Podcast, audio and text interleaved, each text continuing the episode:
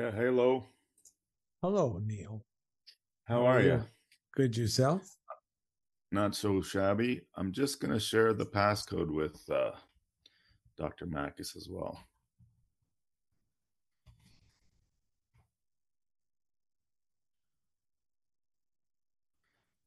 Uh, are you back? No, I'm still in. I'm still in Europe. Not back yet. I just got back from Turkey. It was awesome. that. I mean, I saw some of the photos. I'm I- in I. Latvia. Yeah, it was What's that? awesome. You're in Latvia now? Yeah, I'm in Latvia right now.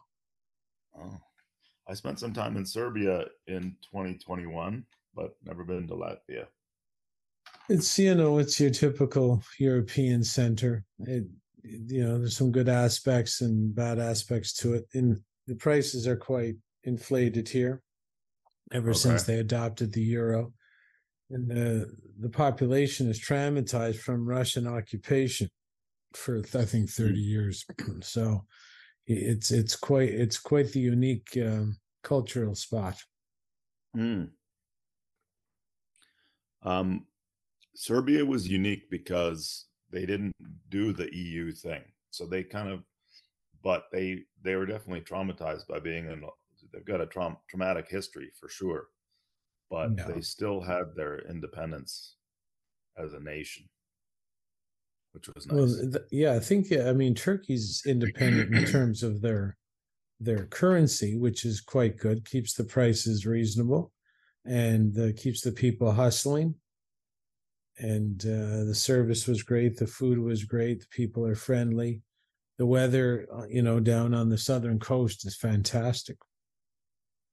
Okay. Um,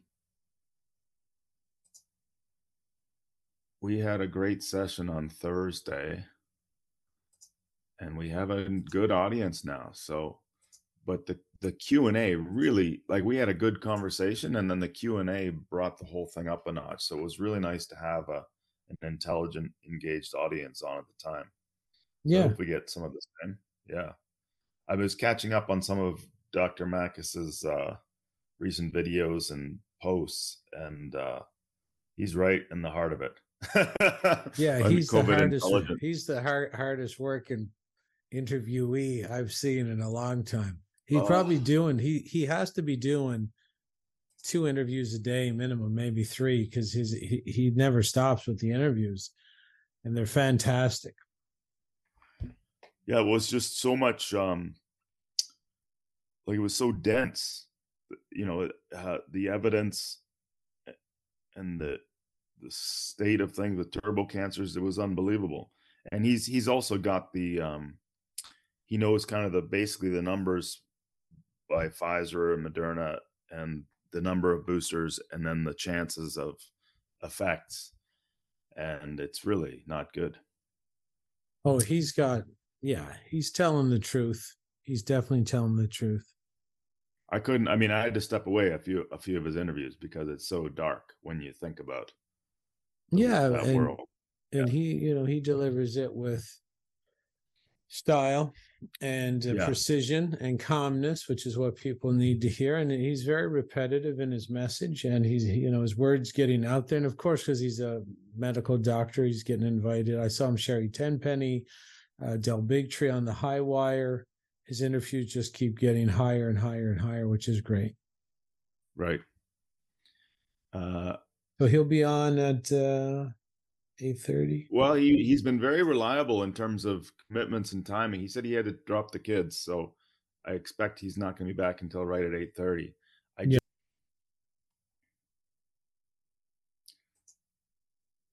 Do you mind giving me, if you have a second, uh, a little bit of commentary on that? Uh, I think it was a school board testimony. You said there was that was everything that's going on today. Something along those lines.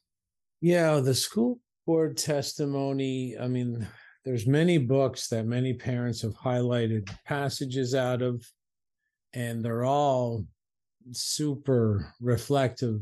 That they reflect the agenda that's going on right now, which is sort of what Cathy O'Brien was alluding to in trance, the Cathy Mhm. O'Brien story. they they want to infiltrate the kids with fear. It helps them become better, easy, more easy to place under mind control. Mm-hmm. And mm-hmm. this particular book had a chapter or sort of a, a verse in it. Basically, it was uh, incest. It was a oh. parent oh. having sex with their own children. So that was uh, that's what I highlighted. That's what I sent out. It was pretty offensive. And how it, dark you know, it gets is unbelievable. That's Good that's day, dark. as dark Doctor. as I got. Yeah. Can you hear us? Okay. I believe so. Oh, we can hear you. Dr. Makis, how, how are you? Drop off. Good, thank you. School drop off worked okay? Yep. I've shared two links in the chat here. I don't know if you if you click on you know the chat option in the bottom menu there, you, that that's where the Q and A will come in as well. Um, but there's two. If in case you have people following your interviews, there's the, the first one is an email set of links of options of how to join us, and then the second one is just event pass only. If they just want to come in for the event only, if in case you have audiences you want to share. Uh, generally with the videos, yeah, we we get a lot of action and traffic right now, right on the minute. Most people don't plan ahead; they just they're available, they can join. So I guess we'll just see. But we've got a really nice active audience for the recordings anyway. So in either case, we'll get we'll have a good reach. Um, thanks for joining us. I've been doing crash course on some of your uh, viral blog posts and some of your most recent interviews, and I was just telling Jason it's intense. What you're in the middle of is intense at the level of immunology and turbo cancers and and then it's there's I think there's a lot of overlap with Jason's world in terms of brainwashing and mind control. So when I think about my brother-in-law who passed away at age 52 this summer from a, from a pancreatic turbo cancer, uh-huh. I don't think if I was at that funeral, I don't think there, there was a conversation to talk about everything that you know. I mean, I, I, I think I, it would have been very difficult to bring up the connection between his vax status. Nobody would want to believe that. Nobody wants to believe that connection. But you've got the data, and so we'll we'll definitely start there. The format is um, we'll do an introduction and the introduction is basically how have you found yourself in this platform in this position where you're an expert in a very very hot area um, and uh, you have got prominence for that reason? And so you've got three recent tweets that were like viral over a million um, views and impressions so just we'd like to know kind of how you how you've gotten into this position. You're both McGill grads, by the way. wow. Um, what what you see as your imperatives? I mean, you're a you're a um, an uh, oncologist and a radiologist. So I I mean that's your profession. But what would you like to accomplish in terms of the message you're getting out, the messages you're getting out there right now, and what are the biggest hurdles you see that you need to get over to accomplish that? And then I think we will see uh, synergies between your two spaces, and there'll be a natural lead to go from there. But just for introductions, that's that's basically where we start. Okay. Um, yep. So I think we'll go because the audience does know Jason somewhat already. I think we'll start with Dr. Makis and uh, and go from there. So if you don't mind explaining how you found yourself in this position with this prominence. How I find myself. Yes. Well, um, you know, I started um, I started speaking out about the dangers of the vaccines in mid 2021. I didn't have a large following. I didn't have a large account. Um, I had encountered corruption in, in the healthcare system in Canada before the COVID pandemic. So I was speaking out about corruption uh, within the bureaucracy of healthcare before that. Um, but, you know, because of my situation where I had been put into sort of a forced semi-retirement, you know, I had my license attacked, I had my family threatened, I had my family threatened uh, before the pandemic. Um, wow. I had I had a non-disclosure I had a non-disclosure agreement put in front of me. I had I had a four hundred thousand dollar bribe put in front of me. Uh, this was this all happened before the pandemic. So when the pandemic hit, and I see, you know, the um, the the the things that that were coming out of of of public health um, in terms of you know the the masks the lockdowns and then of course the manner in which the vaccines were rolled out what i saw was i saw sort of some of the same individuals some of the same corrupt healthcare bureaucrats you know that had sabotaged my cancer program before the pandemic were basically now sabotaging early treatment in um, covid-19 so they were forbidding doctors from treating covid patients they were sabotaging things like informed consent. So they were threatening doctors not to warn about the dangers of the COVID vaccines, or they would lose their, you know, their licenses. All these things that, you know, we talk about as unprecedented. Uh, the way that bodily autonomy was attacked, the way informed consent was attacked, um, you know, were being carried out by individuals who had been in those positions of power, these healthcare leaders, they were in those positions prior to the pandemic. They were committing those crimes prior to the pandemic, perhaps on a smaller scale, perhaps in you know just localized areas. And and as your average doctor, you know, if you never encountered corruption in healthcare before, you would have no idea that this is going on in healthcare. You know, you would have right. no idea that the the bodies, like the colleges that are um, in charge of the medical licenses were actually committing crimes, were killing patients. They were killing patients before the pandemic. It's just that when the pandemic hit, they then focused their corrupt activities specifically on maximizing deaths uh, during the pandemic and you know giving instructions to doctors that were harmful to patients and that really maximized uh, profits for the pharmaceutical companies and and and pushed a certain agenda, pushed a certain message. So all of that effort was focused on that uh, from all of these different institutions, and that includes the medical associations. You know, that includes all of the medical associations. I mean, we we didn't have a single institution, medical institution in Canada or North America that wasn't in lockstep with the propaganda with the COVID propaganda, with with the vaccine propaganda, with the masking propaganda, with the lockdowns propaganda. I mean, we saw a completely uniform message out of the medical establishment. Not a single medical institution went a different way or, or fought back, right? I mean, what you had was you had independent doctors and sort of rogue doctors that set up these rogue organizations. Uh, but you know, in terms of the uh, the mainstream medical establishment was completely in lockstep with with with vaccine mandates, for example, which are highly unethical and unscientific. You know, lockdowns, masking of children, uh, locking down schools, and so on. So it, it's something that I had encountered before um, the pandemic. You know, when the pandemic hit, um, all of that corruption seemed to be focused on pushing a certain narrative and and pushing a certain approach to the pandemic. Uh, and I decided to start, you know, exposing that in about mid 2021. I was willing to sort of stay silent in the first year of the pandemic, 2020, because I thought that, you know, the, pan- the, the pandemic obviously wasn't an issue. Uh, COVID 19 wasn't an issue for young people, wasn't an issue for children. Uh, I thought it would blow over. I didn't realize the scale of what was happening and that really the the objective was to roll out these you know these mRNA vaccines in the entire population and that that that would just keep going that that it wouldn't stop uh you know it wouldn't stop in 2020 it wouldn't stop in 2021 they wouldn't stop with the first two doses they were coming after the children they were coming after pregnant women they were going to keep rolling out booster shots every 6 months that this this was basically never going to stop so i couldn't stay silent. Okay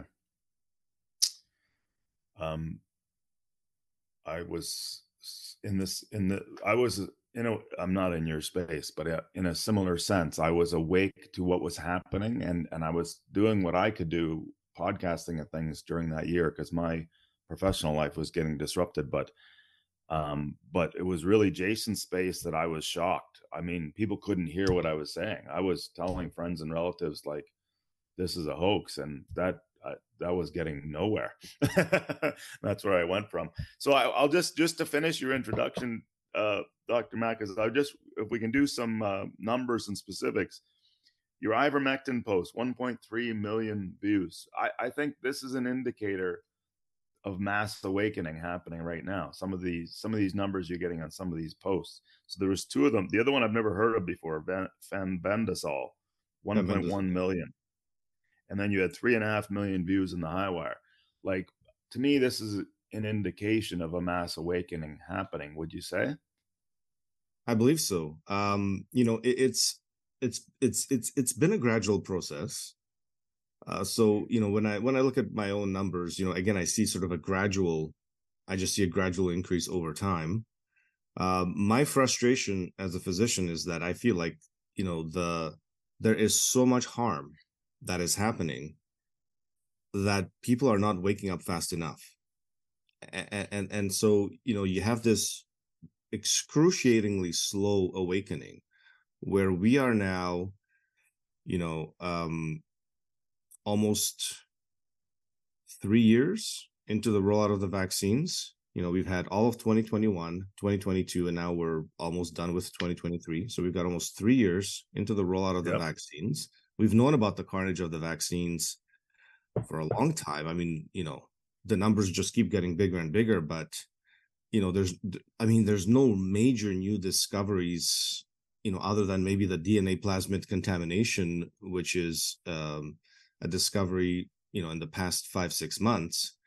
But in terms of the myocarditis, the blood clots, the neurological injuries, the autoimmune injuries, even the cancers, although that's starting to catch on, it wasn't a complete unknown. And my first article that I put out on turbo cancer was back in February uh, of this year. So, um, you know, it, it's just, you've got thousands of people dying and the the awakening seems to be happening very slow too slow far too slow for my for my taste and and really mm-hmm.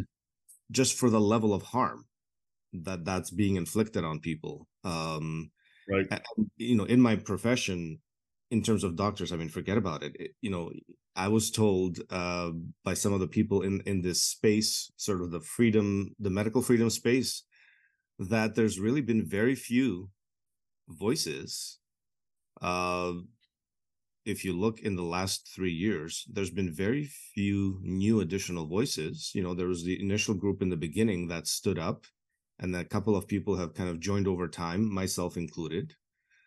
And uh, but for the sheer number of doctors out there, you know, if you can, if you consider those of us who are speaking up on a regular basis, on an international scale, I mean, you can count us on two hands, perhaps right? Uh, yeah. It, it's such a tiny number. And we're not being joined by our colleagues. You know, there's a 100,000 doctors in Canada, for example, they're still keeping their mouth shut. So, so it's it's the medical establishment itself is is being silent on the sheer scale of the injuries and deaths that are happening, which to me is still shocking that that that's still the case. Mm-hmm. I've had a, I mean, I've probably had four or five incidents over time. When Bobby Kennedy did his talk in in Germany, I think that was maybe early 2021. I don't know if you remember that. There were millions and millions and millions of Germans in the street to listen to Bobby Kennedy do his speech about it was in Berlin eh, because his uncle was there years before. And I I after that I was like it's it it's over. He Bobby Kennedy just told it like it is and to a massive crowd in in Europe and they know that's it it's over. I was saying that to my communities but I, I couldn't believe it. It carried on. And then recently David Martin uh, Jason was at that conference Dr. David Martin spoke really really harsh language. He's got such substance in his uh, work uh, the patent history and the numbers, and he's calling it global genocide in these major conferences in Europe but it's just amazing that that the explosion hasn't happened. These hundred thousand physicians that you're talking about, are just amazing to me. Okay, I'll just do a couple more checks with some of the numbers that I've heard you mention recently, and then we'll get Jason do an introduction, and I think it'll be clear where the conversation needs to go. Um, you said something like 200 sudden deaths for physicians who were vaccinated recently in Canada. Like how that's not sending alarm bells to the physician community. What's interesting is that, you know, and I've been viciously attacked on that. In fact, really, the only acknowledgement that's ever come about my existence from the from the mainstream media has been smearing me about the issue of sudden doctor deaths because uh, I I've been talking about this for uh, since uh, late 2021. So there's about 200 Canadian doctors who've died suddenly, young Canadian practicing doctors, you know, the ages as as, as young as 25 years old. Uh, these are deaths you would not expect. Uh, these are people these are young people dying in their sleep. You know, they're dying while they're jogging or swimming or exercising. Uh, and they're coming down with extremely aggressive cancers, these turbo cancers that, again, the medical establishment is pretending that they don't exist. But I did a very deep dive uh, into the issue of Canadian doctors dying suddenly because they were all mandated to take COVID vaccines. Uh, there are almost no doctors in Canada who are practicing medicine who don't have at least two or three COVID 19 vaccines. There might be less than 10 out of the 100,000 um, practicing in Canada. And, and so this is a fully vaccinated population, fully vaccinated population who lined up for their shots as soon as the shots came out. So they are sort of the leading group. They are the, you know, the only young group that lines up first to get their shots along, you know, with the nurses and other healthcare workers. And so it's worth looking at how they react to the vaccines because then, you know, it goes through the various age groups as the vaccines were rolled out, you know, then you had the senior populations and it sort of went down by age. And when I did a deep dive uh, with a team and we collected data on all doctor deaths over the past four years, we found an excess mortality of Canadian doctors of 53% in 2022 compared to 2019, which means 53% more doctors died in 2022 wow. compared to 2019. Mm-hmm. But that is an excess mortality on the level that's being reported by Ed Dowd uh, in the US uh, working age population as well. He talks about excess mortality of 40% or so in the working age population. These are huge numbers, you know, th- these are not small numbers. And and it's a very significant data point. And and I was completely destroyed in the mainstream media over it. Um, you know, and it was a coordinated attack by Reuters, by Associated Press, by Toronto Star, by Global News. These are, you know, the last two are big media media outlets in Canada. And basically saying that this is a conspiracy theory, that it's purely made up, and and that um, you know, of course, you know, defamation against me for even bringing it up.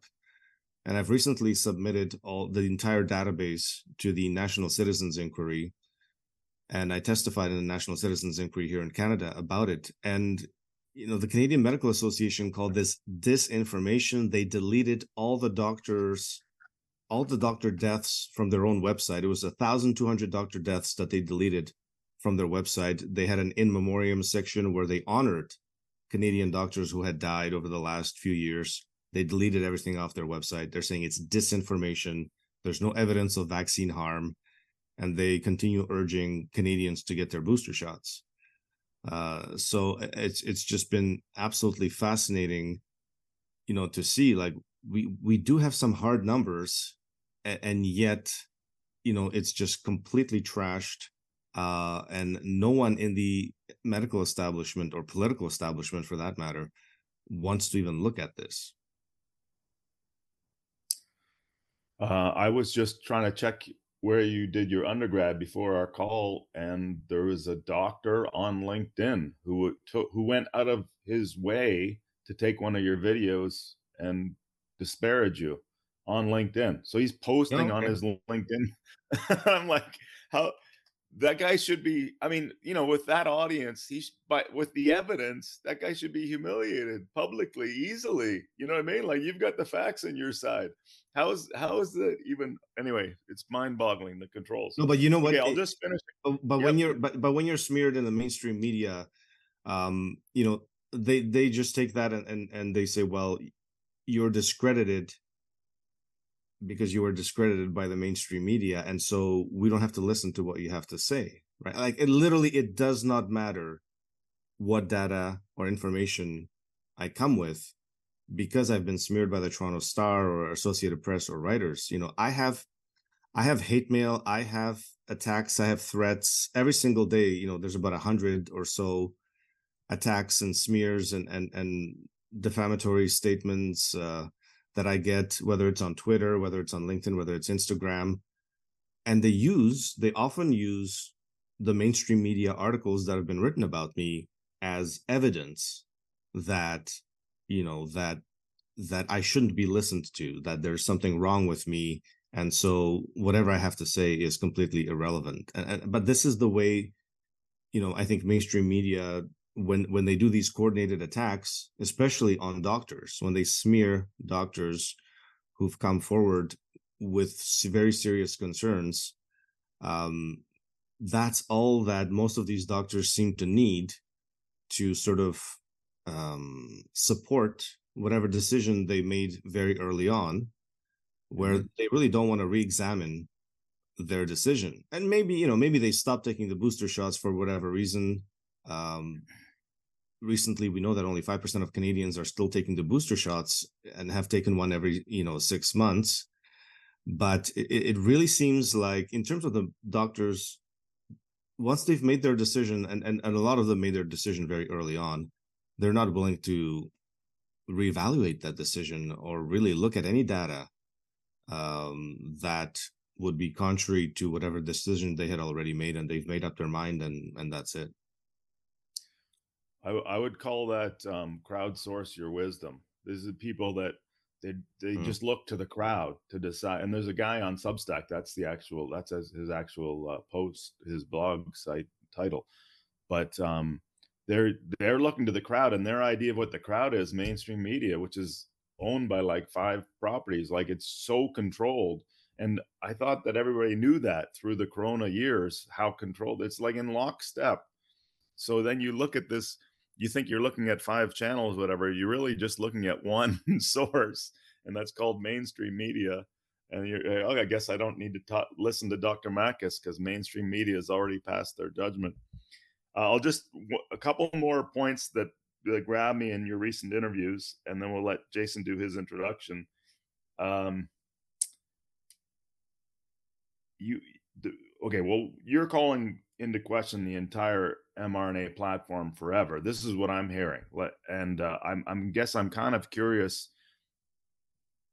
Uh, and Dr. Malone is kind of credited for inventing the platform, but he's also been an outstanding, outspoken um, uh, whistleblower on everything that's been going on.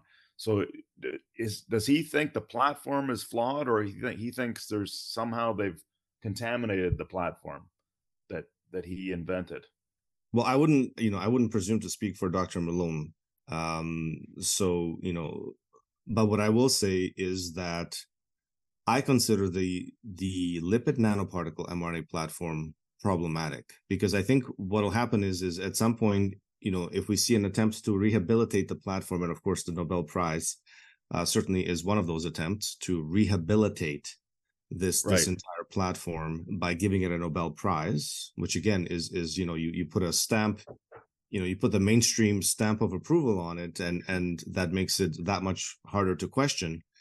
So I think that was that was the reason behind the the Nobel Prize, uh, because you know there, there's there's a tsunami of of vaccine injuries and deaths that are being reported, especially with you know Twitter under new ownership with Elon Musk uh, so to kind of stem this tsunami of, of vaccine injuries and deaths, and of course the DNA contamination and all that, you know, they really went heavy with the Nobel Prize to try to legitimize uh, this platform and say, look, you know, you you can't question this. This this this has now the Nobel Prize behind it.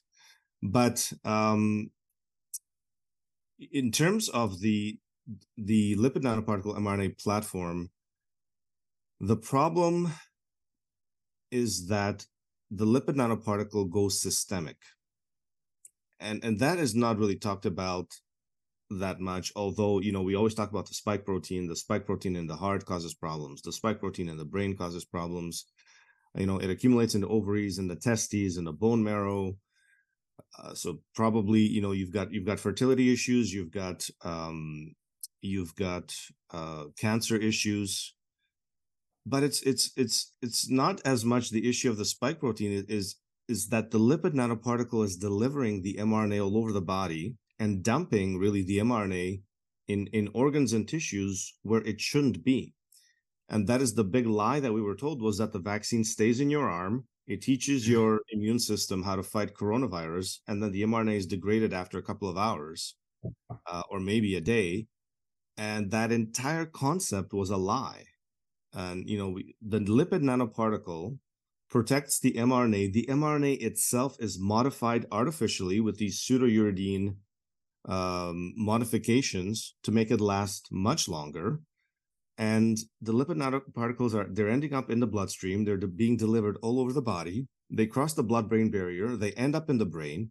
They cross the placenta. They end up in the fetus and there's shedding on top of that. The, the lipid nanoparticles can be shed with the mRNA as well.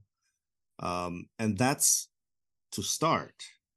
Then you've got the production of the spike protein in the various tissues, the inflammation, the autoimmune reactions to having a foreign protein being expressed in your heart, in your brain, in the various you know tissues, ovaries, testes, and so on.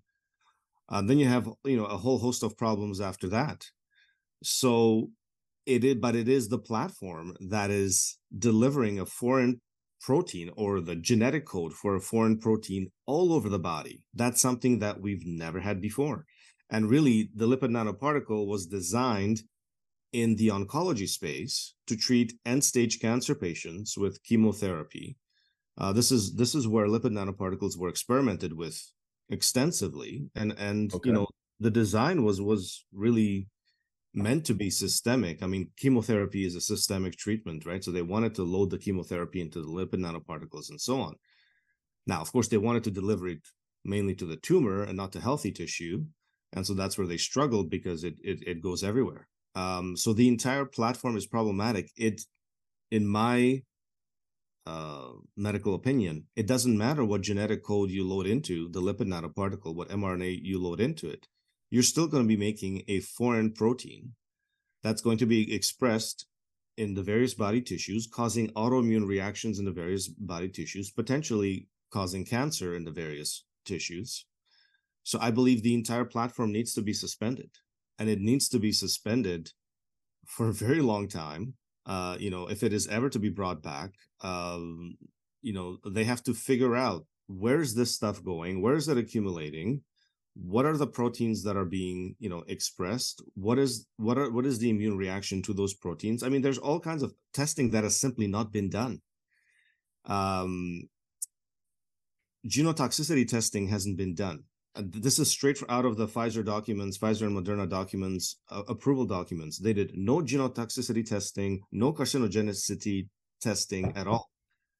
Um you know this, this not like the proper tests have not been done on this technology period.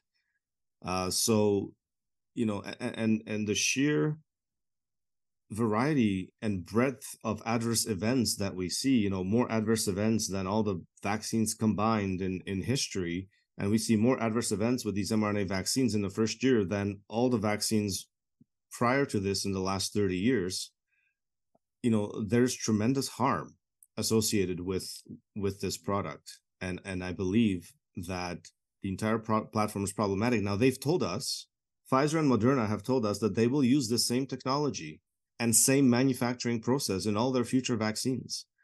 You know they're not even planning to to make any adjustments for quality control which is where the dna contamination comes in.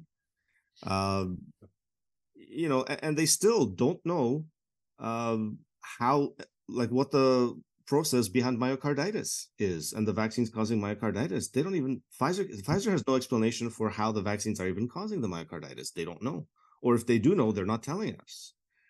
Right. You mentioned so, in an interview yesterday that they're changing the language. They're they're not using the term booster anymore. It's now just basically your annual shot update, and they're going to do that through your family GP, who will have well, his license threatened by not doing it. So yeah, that's right. When I, when I sort of look into the what's called the vaccine hesitancy uh, literature and and papers that have been published, peer reviewed papers, they they recognize the problem around you know the term booster shot. And again this is an attempt to rehabilitate the vaccine and the platform. And and of course they want everyone taking it.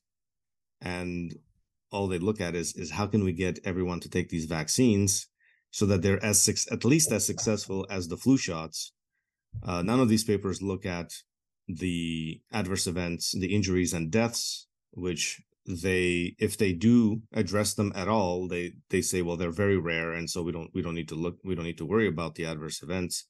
Again this complete blanket denial of millions of people being injured and dying from these vaccines complete blanket denial from the medical establishment and they are pushing forward uh, with this technology as if the injured don't exist as if the deaths don't exist right. right so, and that's, you know, to me, I mean, this entire platform, the Pfizer and Moderna vaccines should, should have been taken off the market back in early 2021 when the first VAERS reports started coming in. I mean, we are, like I said, we are almost three years into this. And, you know, the medical establishment is still acting as if, you know, this vaccine is here to stay, no matter what the carnage is no matter you know how many people die this vaccine is here to stay. Every, everyone's going to keep pushing them and they're going to be pushing new vaccines as they come out. It's just absolute insanity in in in, my view. It's absolutely that's that's how we get into jason's world it's when people are deliberately doing things that are harmful to themselves like that should be known. Okay last data point if you don't mind. You said something about 30% dna contamination. Like this can't be a manufacturing error at this point. Like this is it's so chronic that I don't know. It, it, seems like something's deliberately being put in there for the contamination. And then you also said there's a 500x probability. I think you said after three shots, you're getting adverse effects to the uh, extent of 500 times more uh, if people have had three shots that they're, they're no, so, actually so, so yep. I can clarify. I can clarify those. So the first issue of the DNA contamination, up to thirty percent of the gen- genetic code in the vials, Pfizer and Moderna vials, has been found to be DNA, not RNA, and that DNA is contamination. It shouldn't be there. It's it it arises out of the manufacturing process, how they manufacture the mRNA. They they put the spike protein sequence in DNA plasmids. They put them into E. coli. Then they grow the E. coli bacteria to to grow the copies of of these plasmids that they can then convert into mRNA.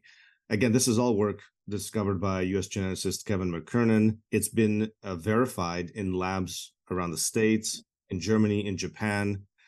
This is a very serious problem. Um, it, it, we're going to keep. I, I think we're going to keep hearing more and more about it. This issue of the DNA contamination. The problem being is that it is much easier for foreign DNA to integrate into our DNA than the theoretical possibility of mRNA integrating into our DNA, which is a bit more of a complicated process. Uh, and once you have, once you're in, integrating foreign DNA into our genome, the problem is is obviously cancer is a big one, and then the other one is that you're basically producing spike protein potentially indefinitely with all the the long term damages associated with that. So the que- the question right now, when I report my died suddenly cases, the question is why did this person die suddenly and they had their last dose a year ago, a year and a half ago? They're not dying because they just took their booster shot. They're dying and their last dose was maybe the first booster shot back in late 2021, early 22. Why are they still dying? Why are they still having blood clots, myocarditis, um, you know, sudden cardiac arrhythmias, neurological issues? That's still happening. So there's a long term issue. Potentially, this DNA contamination some people might have integrated into some of their cells. Now they're producing spike protein indefinitely. So a huge problem with this DNA contamination. And like you said, up to when up to 30%. And this is every single vial. It's not like they tested some vials and some vials are bad. This DNA contamination was found in every single vaccine vial that they tested in these various labs around the world. So that's one issue. The second issue that I've brought up in terms of the number 500 times. So where that comes from is that that's also a recent discovery in the last six months that there's something called an IgG4 shift, which is the more shots you take, you're now shifting the types of antibodies that you produce against the spike protein from IgG1 and 3 to IgG4. And when you take your booster shot, um, you now have 500 times the levels of IgG4 after your third dose than after your first two doses. This this is problematic because IgG4 creates tolerance in your body. It's the antibody that creates tolerance and what it's doing is that you're creating tolerance to the spike protein. So now you're like your body has seen the spike protein over and over. Your immune system's like, hey, you know what? Let's not have a strong immune reaction to this antigen. We'll produce these other antibodies. We'll, we'll kind of tolerate this antigen so that you know we're not sort of burning burning out the immune system. But as you're creating all this tolerance to the spike protein, you're actually creating tolerance uh, to cancer as well, because IgG4 is associated with cancer evasion, where cancer cells can actually escape detection by the immune system because the IgG4 is interfering with the uh, the killer T cells from recognizing the cancer and killing it. So you've basically you're you're you're giving your your mutated or cancer cells a complete pass to bypass to kind of you know go unnoticed by the immune system. And so the cancer just explodes and starts growing rapidly.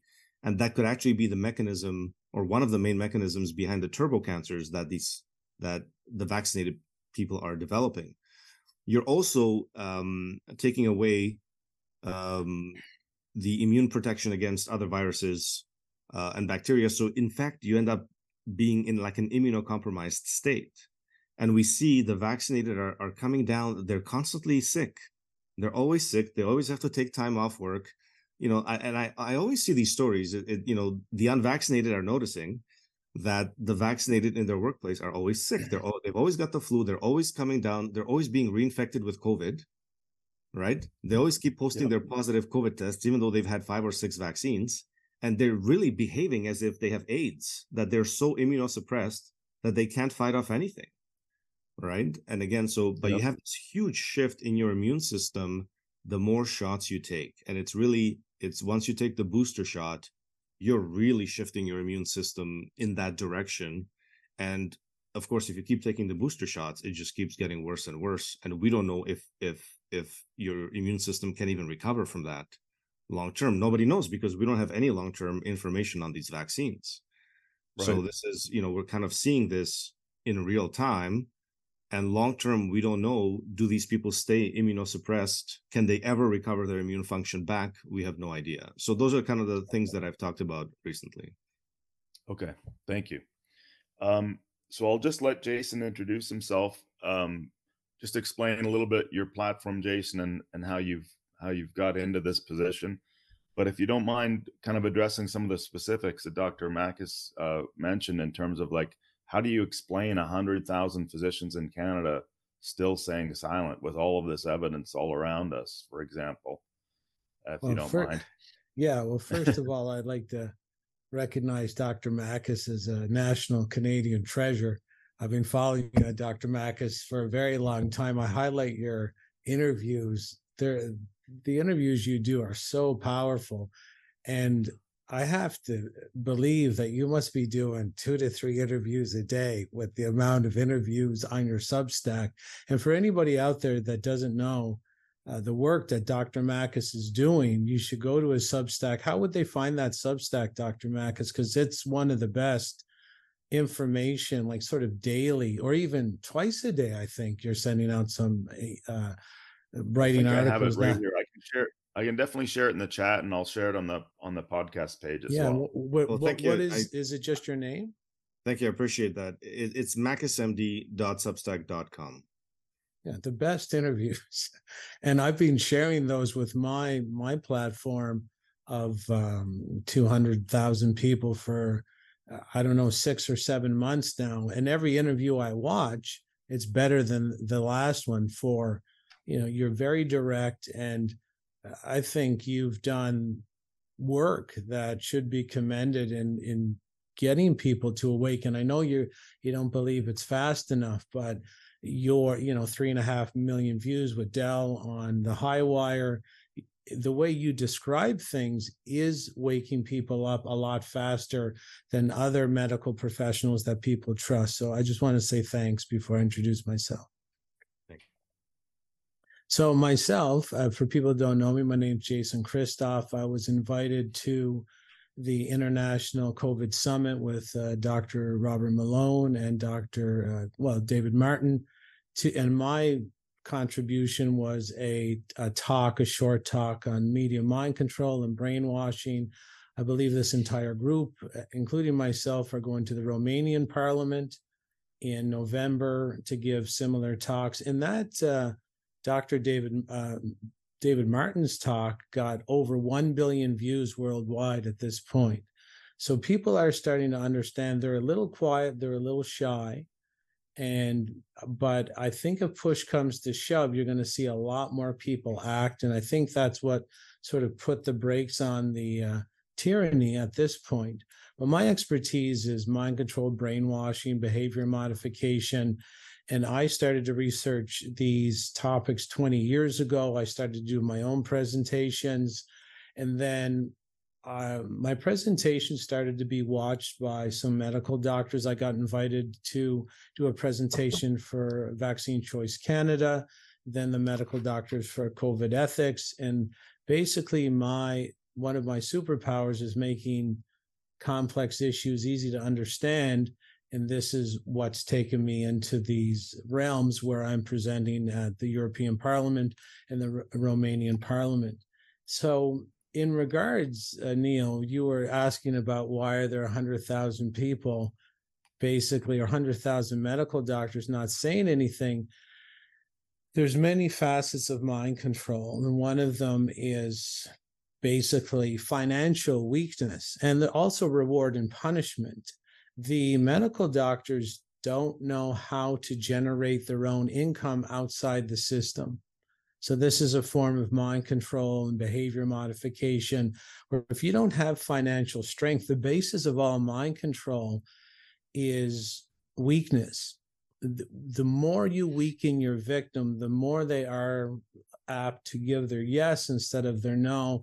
So, what you're seeing there is the result of it's a it's a whole mind control system that starts in the school eh, you know in the government schooling that teaches a form of dependence that weakens the person.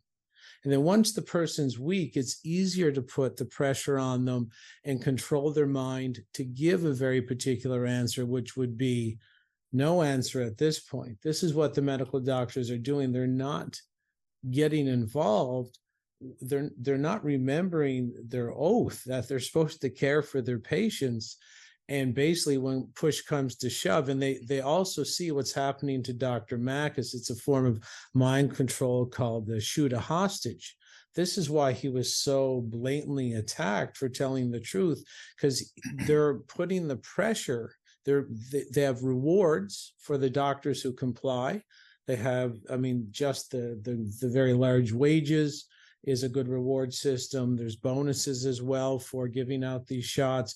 And then there's punishment systems where basically Dr. Makis is put out on a platform and other doctors as well. Dr. Sherri Tenpenny, I think you were just interviewed by Tenpenny as well, uh, Dr. Makis. I think I saw that on her platform.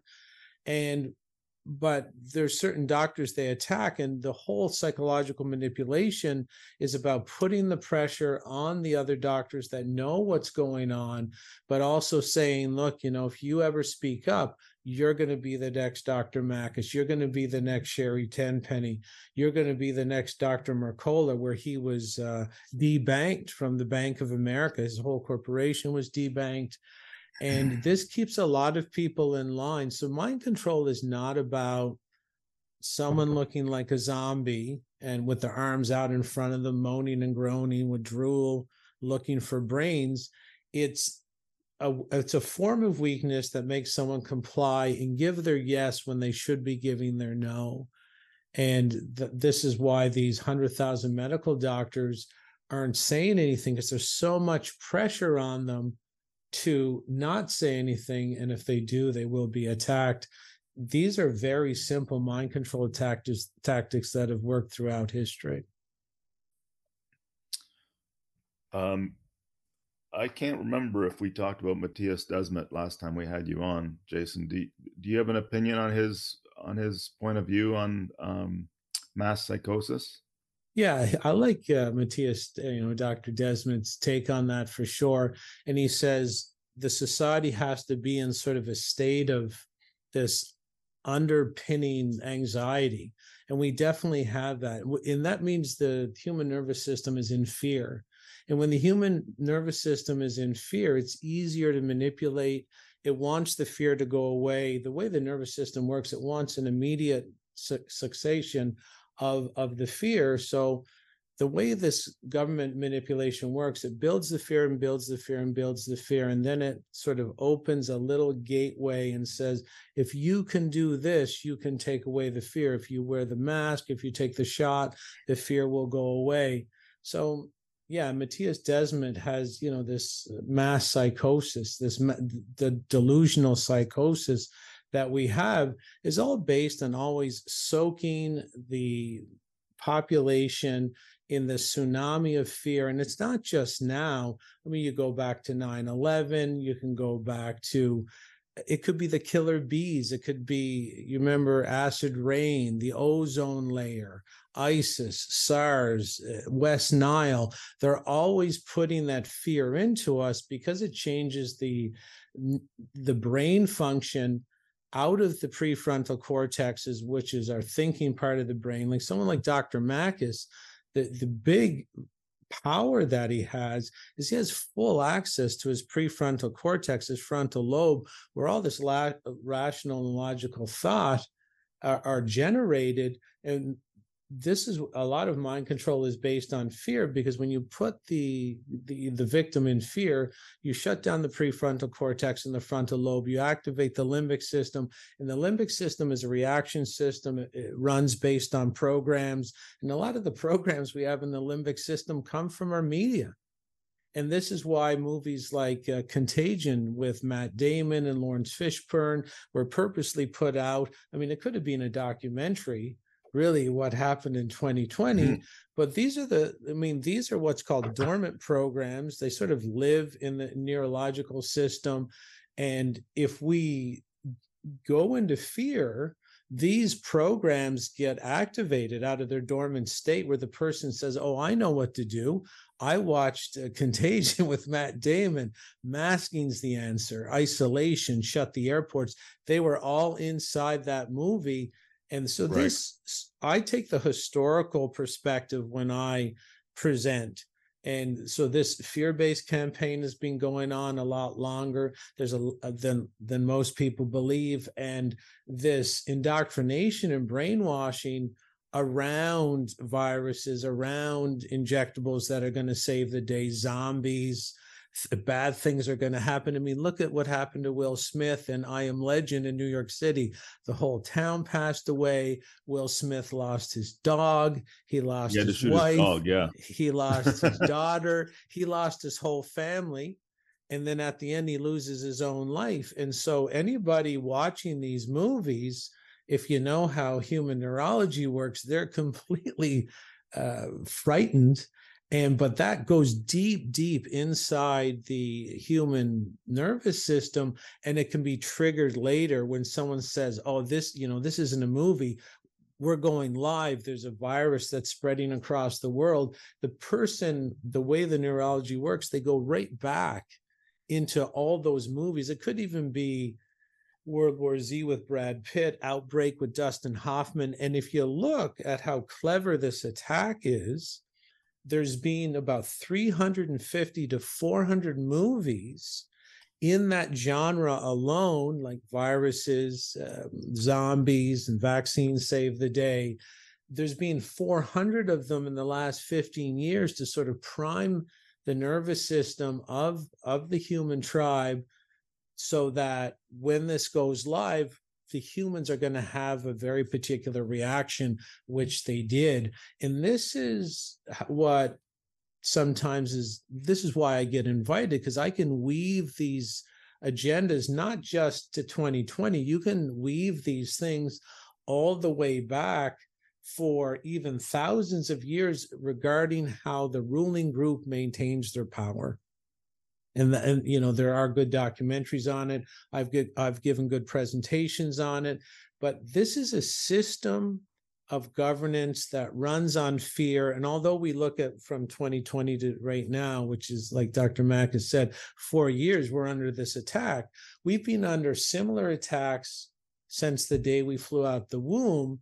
And we are living sort of on a human farm or a human a human bee farm we're getting farmed like so either like human cattle or like bees on a bee farm where our honey our, our resources are stolen on regular basis and this group have used these mind control tactics against us for thousands of years. You don't need the TV to operate mind control on a mass scale. You just need like a public square, the agora, and there's many different mind control tricks that have been played on the public and they emanate from oddly enough they emanate from this country um, named media oddly enough it's where iran or azerbaijan is today and it was the kings and queens of media that used to teach this mind con- these mind control tactics to the leaders of the Mediterranean countries. This is very old hat. This is just an extension of the tyranny we've always been under since the day we flew out of the womb. This I'm just going to fix me... my table, Neil, because I think it's falling down here. I don't know. Um, just to time check, Dr. Makis, um, I've got a few questions now based on what we've talked about so far, and then hopefully we'll have some audience Q&A here. Are we okay with the next 20, 25 minutes or so? Do you have time for that? Okay. Yeah. Um, I, by the way, I saw every single one of those Contagion films, and I never saw this coming. I never, I never imagined that they would use vaccines as the weapon to to do all this. But when I'm thinking about this free floating anxiety and I'm thinking about my brother in law's funeral, there's a whole lot of the culture wars that have been going on at least 100 years, probably much longer, like Jason's saying.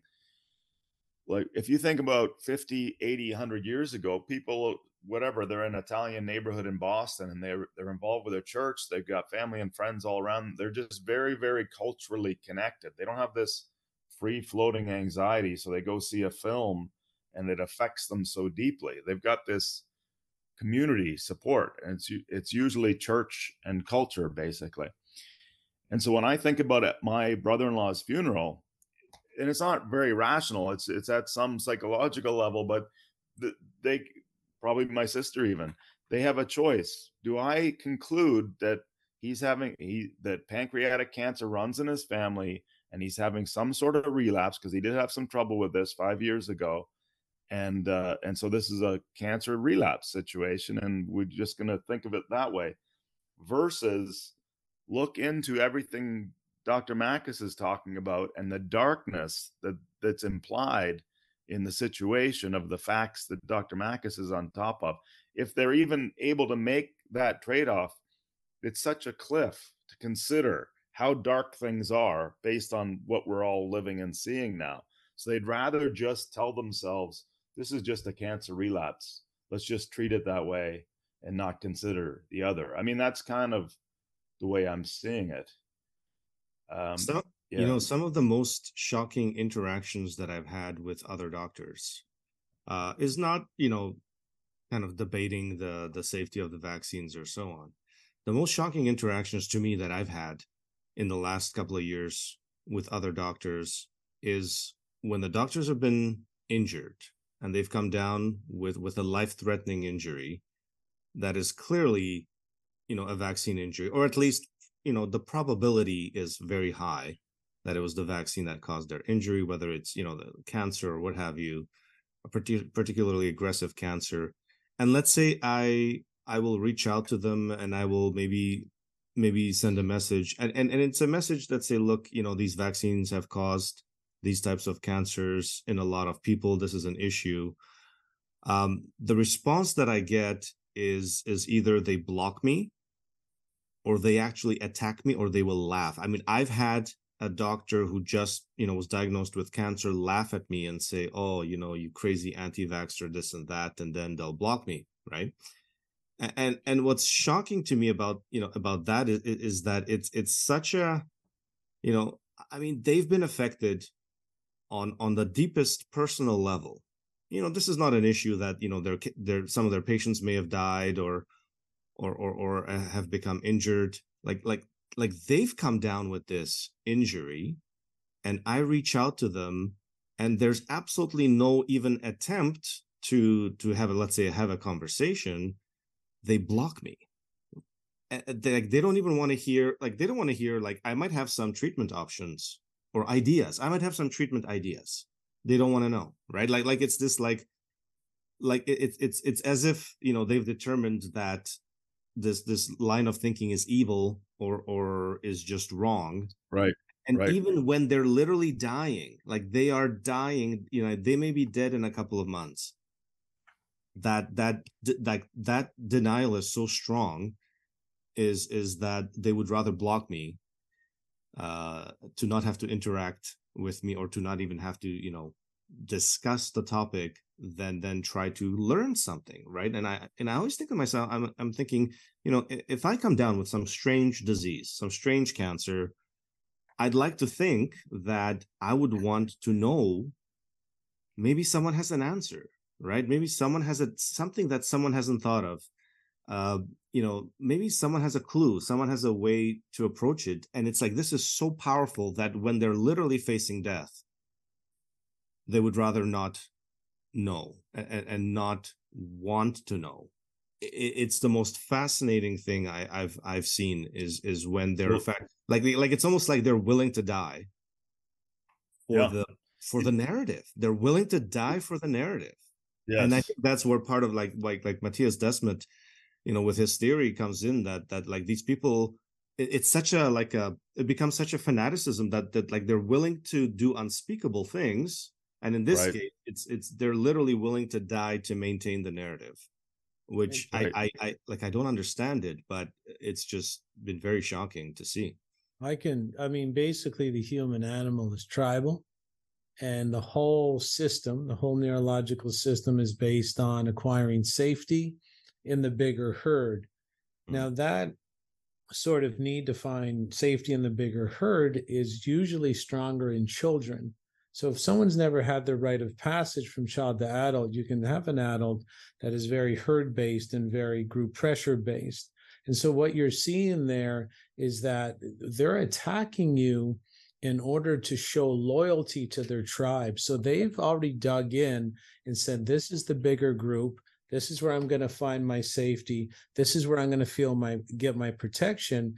And what they're doing is tribal. So you're coming in and they're not part of I mean, you're not part of their tribe, so they're attacking you, and then they'll even, like you said, know, might even put the attack on Twitter or social media.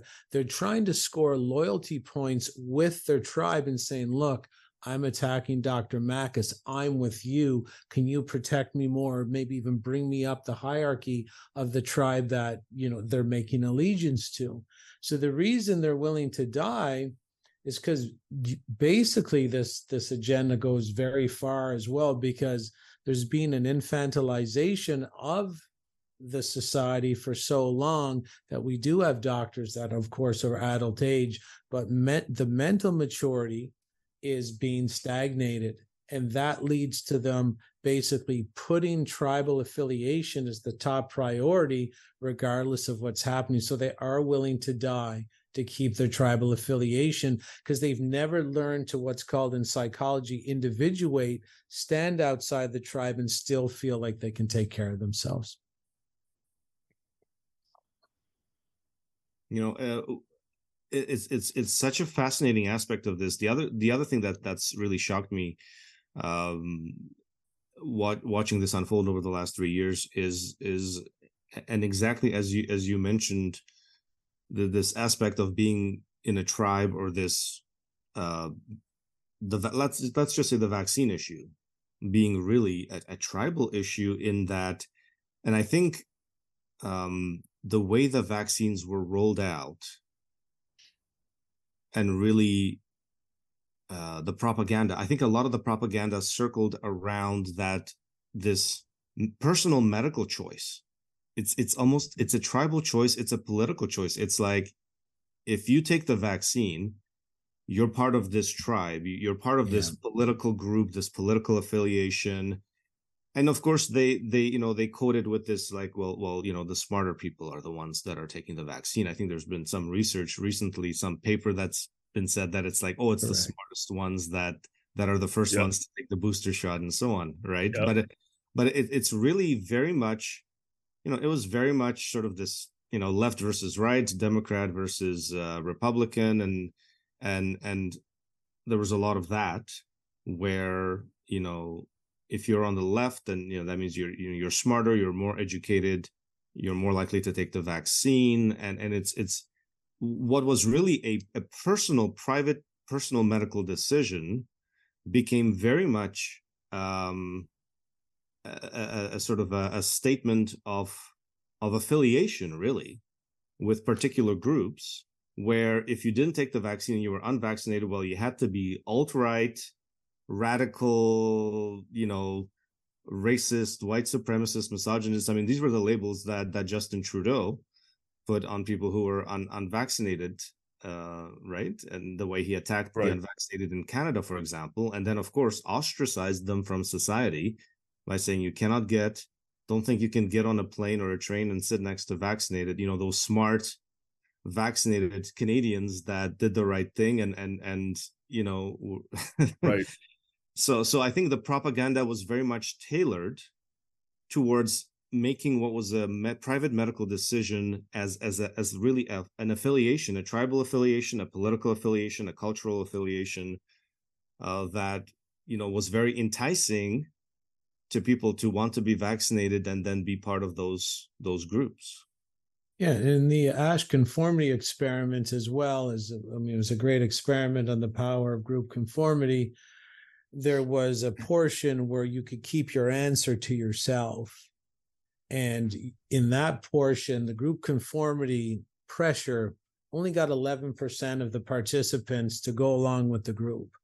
But when you had to, you know, give your answer to the group so that the whole group could see what you were doing, group conformity went up to 65%. And this is why, again, the propaganda, the psychological manipulation, this is the only reason, this is just one particular case of many psychological manipulations, but this was the only reason the government started to invade on the private issue and say what is your status? You have to give your status to the police station you know if you're a police officer. As a fireman you have to give your status. You got to give your status as a nurse. You got to give your status as a doctor because they know the asch conformity experiment. If you can publicly declare we, where you stand on an issue if the media and government are waving the fans and saying, over here's the bigger herd, this is where you'll be safe, come over to this group, join this wolf pack. If you're going to go public, you're thinking, well, I might as well join the, the, the bigger wolf pack. So the government made everybody's vaccine status public at one point to take advantage of the the uh, the results of the Asch conformity experiment, which brought the conformity from 11% to 65%. So there was so much little fine nuances of propaganda and brainwashing and mind control that the public didn't really even pick up on because they don't really know anything about it. I've had a border guard here recently that thought he could ask me my vac status. And I my first answer was I don't have the paper. And he said, "Well, what is your status?" Like he thinks he can ask me that question, which is like not even a not even your doctor. I mean, it's between you and your doctor, but I think not every doctor can ask you that question. it's a very very private question and I've got a border guard that thinks that he can ask that.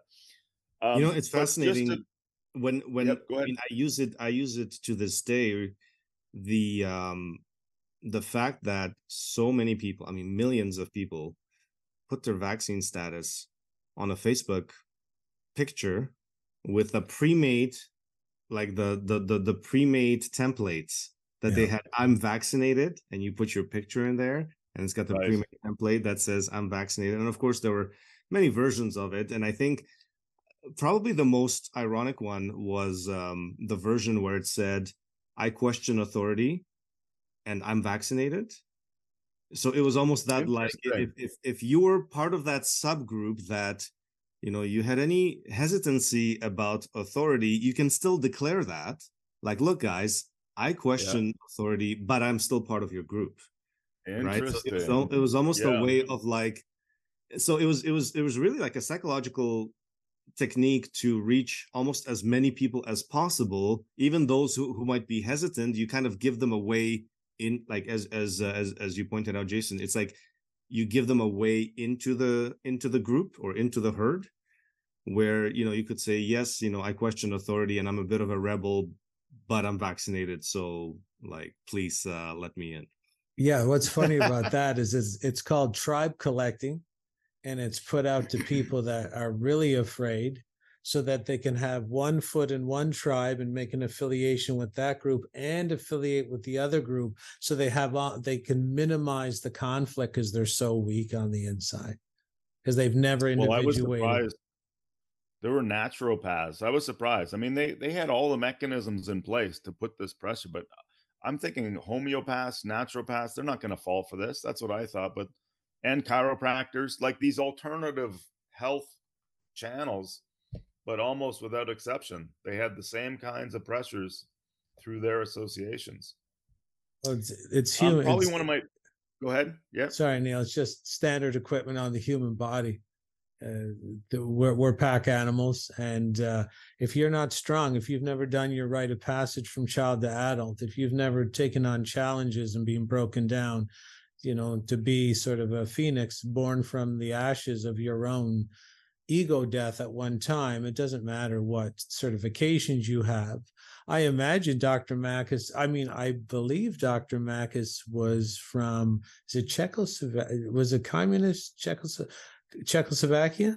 Yes. So, yeah. And see, everybody that doesn't care about the group has has done the rite of passage which was in the, the, ancient past it was mandatory in all culture in all cities in all towns. You had to do your rite of passage because a society of adults that talk think and act like children means the destruction of the society. So you can tell someone like dr makis is an individual. He's not afraid to be outside the herd and he puts morality and ethics above group pressure or monetary compensation all adults are like this. We're, we're in a situation where our culture is being infantilized purposely in order to back us into this corner and upregulate the mind control, the standard mind control tactics. So uh, this is to all three of us really, but one of my shockers, this is kind of cycling back to a point we were making a little earlier. One of my shockers has been I'm screaming what I think I'm screaming to the rooftops right from the very beginning of the truth of the matter and this is a hoax and it's a psyop and all these things and then the vax is coming out and I'm watching the data there and Ed Dowd comes out with all cause mortality. I'm just so I'm in every platform that I'm in shouting. And then people close to me are having uh, adverse effects and nobody's asking me have you heard of a doctor who knows how to cleanse this stuff? It's obviously a problem. Nobody's reaching out to say, this is a guy that probably has some sources that can help me deal with my sick child, sick relative, whatever. And, again, I guess, and I, I mean, in both of your cases, you're much more known for your expertise. Isn't it shocking that you can have the worst tragedy in your life happening and they can't pick up the phone and and check in with you on on tips of sources and facts and these kinds of things? I can tell you in my I can tell you in my circle, um, my extended circle, which which you know I've I've worked with a lot of doctors and nurses and and technicians and all kinds of healthcare workers. Uh, so you know there's hundreds of healthcare workers in my circle. At least there used to be before the pandemic. Of course, my circle's gotten smaller and smaller uh, over the pandemic, but family circle as well, friends. Uh, I can tell you, almost nobody has reached out to me uh, to ask for advice. I mean, I've had uh, you know a few close family members reach out uh, and ask for for advice, but in terms of the extended circle, virtually nobody. And and that I, I've also found that a little bit surprising, because I think you know I would have some helpful information to offer, but there's just been absolutely nothing, absolutely nothing from the the, the wider circle in, in in my circle you know it, it, it's I'm, I'm i'm having strangers reach out to me um but from my own circle virtually nobody. That's incredible. Well Does just the co- the cost yeah. no i mean if they were to reach out to dr Makis the rituals and customs that he would endorse or ask them to participate would mark them as not being part of their tribe Right. So they're afraid of tribal attack. Our whole system is wired for safety, whether it's a cut healing, the menstrual cycle, uh, this this part of the brain called the subconscious that looks for the bigger group. It's uh, it ha- it operates outside our conscious awareness. So they would, I mean, if if someone if um, someone talked to Dr. Makis and then they came back with what's the uh, enzyme, the nicotinase or uh, nattokinase. If they came back with nattokinase into the house, the you know the people that usually go to the doctor and take all their meds and drink their coffee and their wine at night would know that the ritual of that is not inherent in their tribe so automatically it looks like someone's trying to leave the tribe and it's just like crabs in a crab bucket if if you look at crabs in a crab bucket if one of the crabs tries to get out and make a break for it they pull them back down. So that's that's why they won't even approach because any adoption of anything intelligent and that would work is not in the in their realm of of uh, cultural rituals. So that it would mark them as an outsider, and their greatest fear is being thrown outside the tribe and having to do their painful rite of passage on their own, which they should have done at 14 for men, 12 years uh, 12 years old for women, and uh, no one wants to go through that rite of passage where the the tribe is hyper aggressive and we know why they're aggressive because the fear is being pumped into the entire world. Thank you. Good summary. So i we we've mostly focused on red pills and that's one of the main topics of our of our community we talked a little bit about culture wars i didn't know about dr Makis' experience in communism but that's I mean that that was like version 1.0 of of of all of this programming. They've just been tweaking and perfecting it.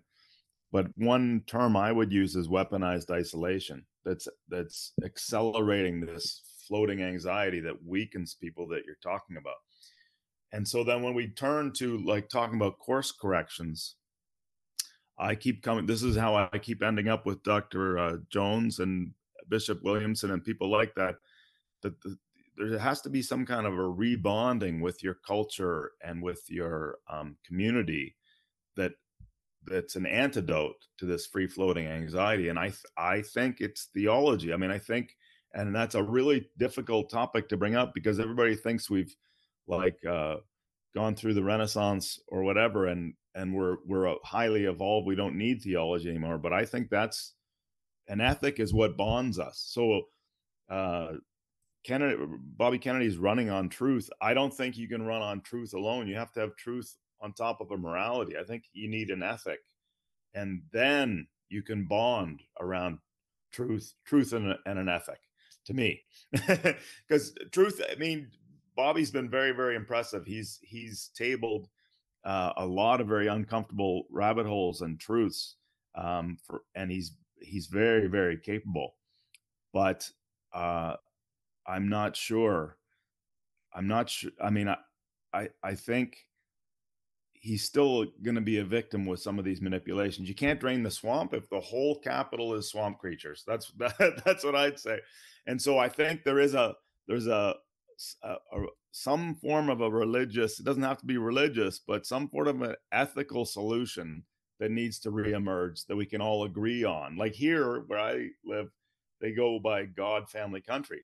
I think if we just agreed that's what we go by God, family, country, we wouldn't have to have these debates about some of these policies around contact tracing and vaccinating six month olds for for diseases they don't have any risk in all these things. Like if we just agreed no we're we're god family country then then we don't have to talk about all kinds of this. But because this free floating anxiety takes over and puts everybody in this isolation weakness this is what gets us so susceptible to this programming in my opinion. I don't know i mean there's no silver bullet but i think that's where the course correction is going to lead us any any closing comments gentlemen? Well i just wanted to mention on on the issue of of um of being from a communist country you know it, maybe it gave me something. It, it, gave me some kind of a inoculation against maybe some of the propaganda because you know my resting my baseline is distrust of of the government or distrust of of, of authority which is i think mm-hmm. what a lot of people who, who ran away from communism had you know they they had this kind of a baseline distrust and and and, you know i was still young when i left communism but i remember the breadlines i remember the propaganda i remember the fear that you couldn't things that were talked about at home you couldn't talk about at school because someone might report you and you know your parents might end up in jail uh, so mm-hmm. I, I, think what I found during this pandemic is that it was the people who had left communist countries who who were more likely to stand up and recognize the propaganda and and stand up against it. You know, you you had Pastor Arthur Pawlowski in Canada who kept the church open, openly defied the police. You know, they ended up arresting him in the street. You know, mm-hmm. in, you know during the lockdowns and and have been persecuting him ever since, trying to make an example out of him. Um, you know, as as uh, again to keep the fear going, but really, uh, you know, I think a lot of the Eastern Europeans had this at least some kind of an inoculation against the propaganda, which they recognized as being very communist in nature, things that were done in communism. Um, so I, I think, um, you know, and not everybody, but again, I think the people who fled communism had that sort of a baseline suspicion of of the government weren't as quick to kind of embrace the propaganda. Now, you mentioned uh, in terms of the you know family, God, family, and country.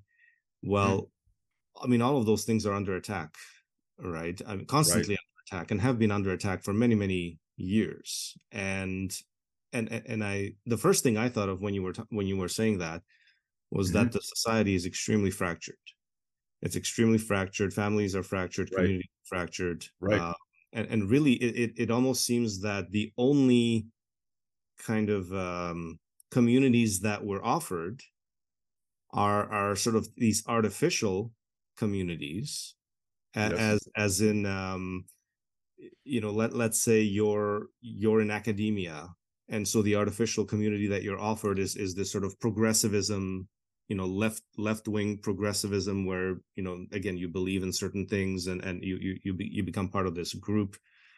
Um and again i guess i guess that sort of draws into you know these these culture wars. But mm-hmm. I, I feel that you know and again you know believing in climate change and then becoming part of that you know you believe in sort of the climate change movement. Right. Um, so i believe people are offered artificial communities to belong to. And and i think some of this is very artificial but i think sort of the the the traditional communities that really form the strength of of countries like united states canada the family you know god and even patriotism um are have been under attack for many many years mm-hmm. uh, you know to sort of break it's, it's almost you know to try to break break up the strength in in in in those types of communities and you know the smearing and and, right. and the propaganda right. has been all designed i think to break those communities up yes Yeah, um, I think okay. I think the solution, Neil, is basically. I mean, I've been studying this group, and this group is thousands of years old, and they main, maintain their power by destroying yours. So the whole aspect of the solution is regaining your power. Now, in all mind control experiments, the more toxic someone is, the more weak they are. And the more weak you are, the more apt you are to say yes when you should be giving your no. So, again, a power situation. Now, if a powerful person is pressured, and if they've done the rite of passage from child to adult, they will give their no when it's required and they will give their yes when they're required.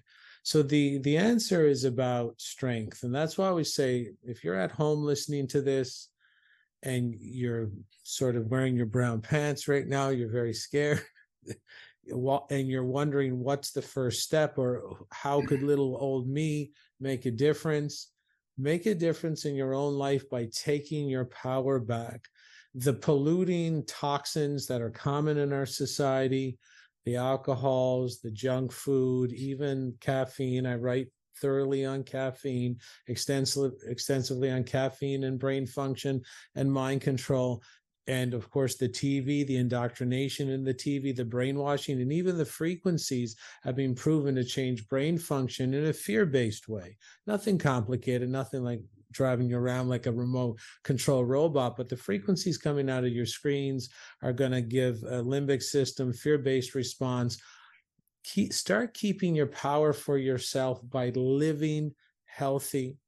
You need some financial strength. Stop stop using your face as a battering ram stop using your mouth as a garbage compactor start exercising and then just go from there. You'll start taking your power back on what's called an energetic or etheric level, and that power will be taken from the rulers in an invisible way where they can't see it and you can't see it.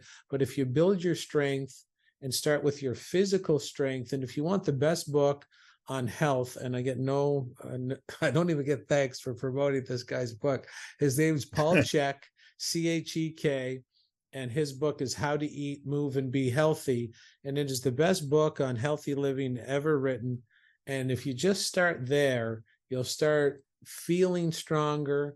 And if you feel strong physically, it'll transfer over to mental strength, spiritual strength, intellectual strength, and even financial strength. So they can't pressure you as readily that's what mind control is about. Are you so weak in all those sort of four major pillar categories where they lean on you, you buckle like a wet paper mache doll? Start working on your personal strength. You can you can do it. You can do it starting tomorrow. You don't have to go find Klaus Schwab or Trudeau. Start ruling the two foot by two foot country that you call yourself and rule it as the most moral and ethical king or queen of the land. And once you practice how to operate morally or ethically in your own body, in your own sphere, only then can you go out and enact positive change. So I hope that helps. That's fantastic. I'll just let you both just if you have references or links you want to share on closing. I just want to thank you both for your work and for sticking to your truth. Um, Alberta, I have to say, of all of Canada, Alberta's got the most voices for truth. Tamara Lich, Pastor Pawlowski. There's been a good the freedom fighters, the the truckers. They're like globally inspiring people for for speaking out. Um, so there's something good happening in in Alberta.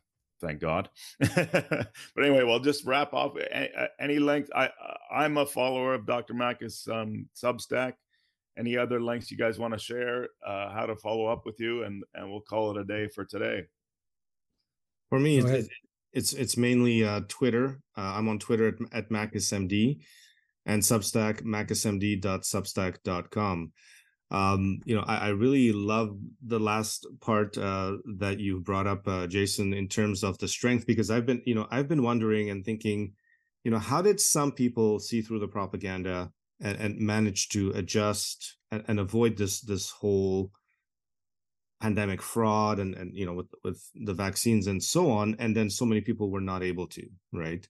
And and i thought well it, it's not an issue of intelligence because you know, a lot of smart intelligent people with you know with the degrees mds and phds uh, some of them drank the kool-aid the most you know and, and really caved in the most and and and basically did whatever they had to you know to keep their jobs they got themselves vaccinated got their families vaccinated they're pushing the vaccines what have you. So and, and i thought okay well it, it must be some ability to adapt to difficult situations. And and but you brought up it's it's really strength. It's it's strength and personal strength and, and that is absolutely key. So i think that, that that's absolutely wonderful uh you know and that really makes makes a lot of sense. Uh you know i think we're at this point where i i think people have to start standing up i, I think this this sort of a, a passive approach passive approach to the to the pandemic is just not it, it is not um is not the way we're going to make any kind of dramatic change uh, because I feel like a lot of the psychological pressures are, are, returning. The masking is starting to return. Now they're doing it more incrementally. Uh, they're recommending the boosters again. Some of the hospitals are bringing back masking mandates. I feel like we're being slowly led into another round of what we've just been through for the last, you know, three, four years. Uh, and I think it'll take a lot more people standing up, finding their strength, and and really pushing back uh, to to put an end to this insanity. So uh, you know, to anyone who's watching, I hope you know you you find the strength to stand up and and push back. Um, you know, I want a better, I want to leave a better world for my children, and uh, they're not gonna have a, they're not gonna have a, have a better world if if if if people don't stand up and put an end to this whole you know insanity that that we've experienced for the last four years so thank you for for uh for giving me the opportunity to speak out and uh and i and i hope really more people find their their voice and their courage well thank yeah you, again i would like get people to know that i've been doing this for 20 or 25 years and i consider dr makis the most powerful medical truth teller that i've seen over the three year covid error. So I'd like to thank you again. I don't know where you find the time or where you get the energy or how you keep your thoughts so straight and, or how good you are at telling stories. I don't know where that ability comes from, but uh, thank you for like we really appreciate it out there. I, I know you don't know who I am, but there's millions of people like me out there who follow your work, who's who listen to you, and your example is what is going to help people stand up leading by example showing people you know giving them something to mimic. Humans are pack animals. They mimic they mirror they emulate the leaders in front of them. So you keep leading the people will be there. And if anybody wants to get a hold of me just email me personally at info at jchristoff.com i'll put you on my private email list and I'll send you things that uh, I can't share on social media. And it will always have a mind control or brainwashing or behavior modification slant. And you'll see videos and a lot of the emails that leave your jaw on the floor. It's entertaining and educational all at the same time. There you go. Thanks, gentlemen. Thanks for your time. That was great. Great wrap up as well. Uh, hope to have you back. Thank you. Thanks, guys. Take care. I'll have the podcast and video out later today. Thank you. I'll share it with you. Okay. Cheers. Take care.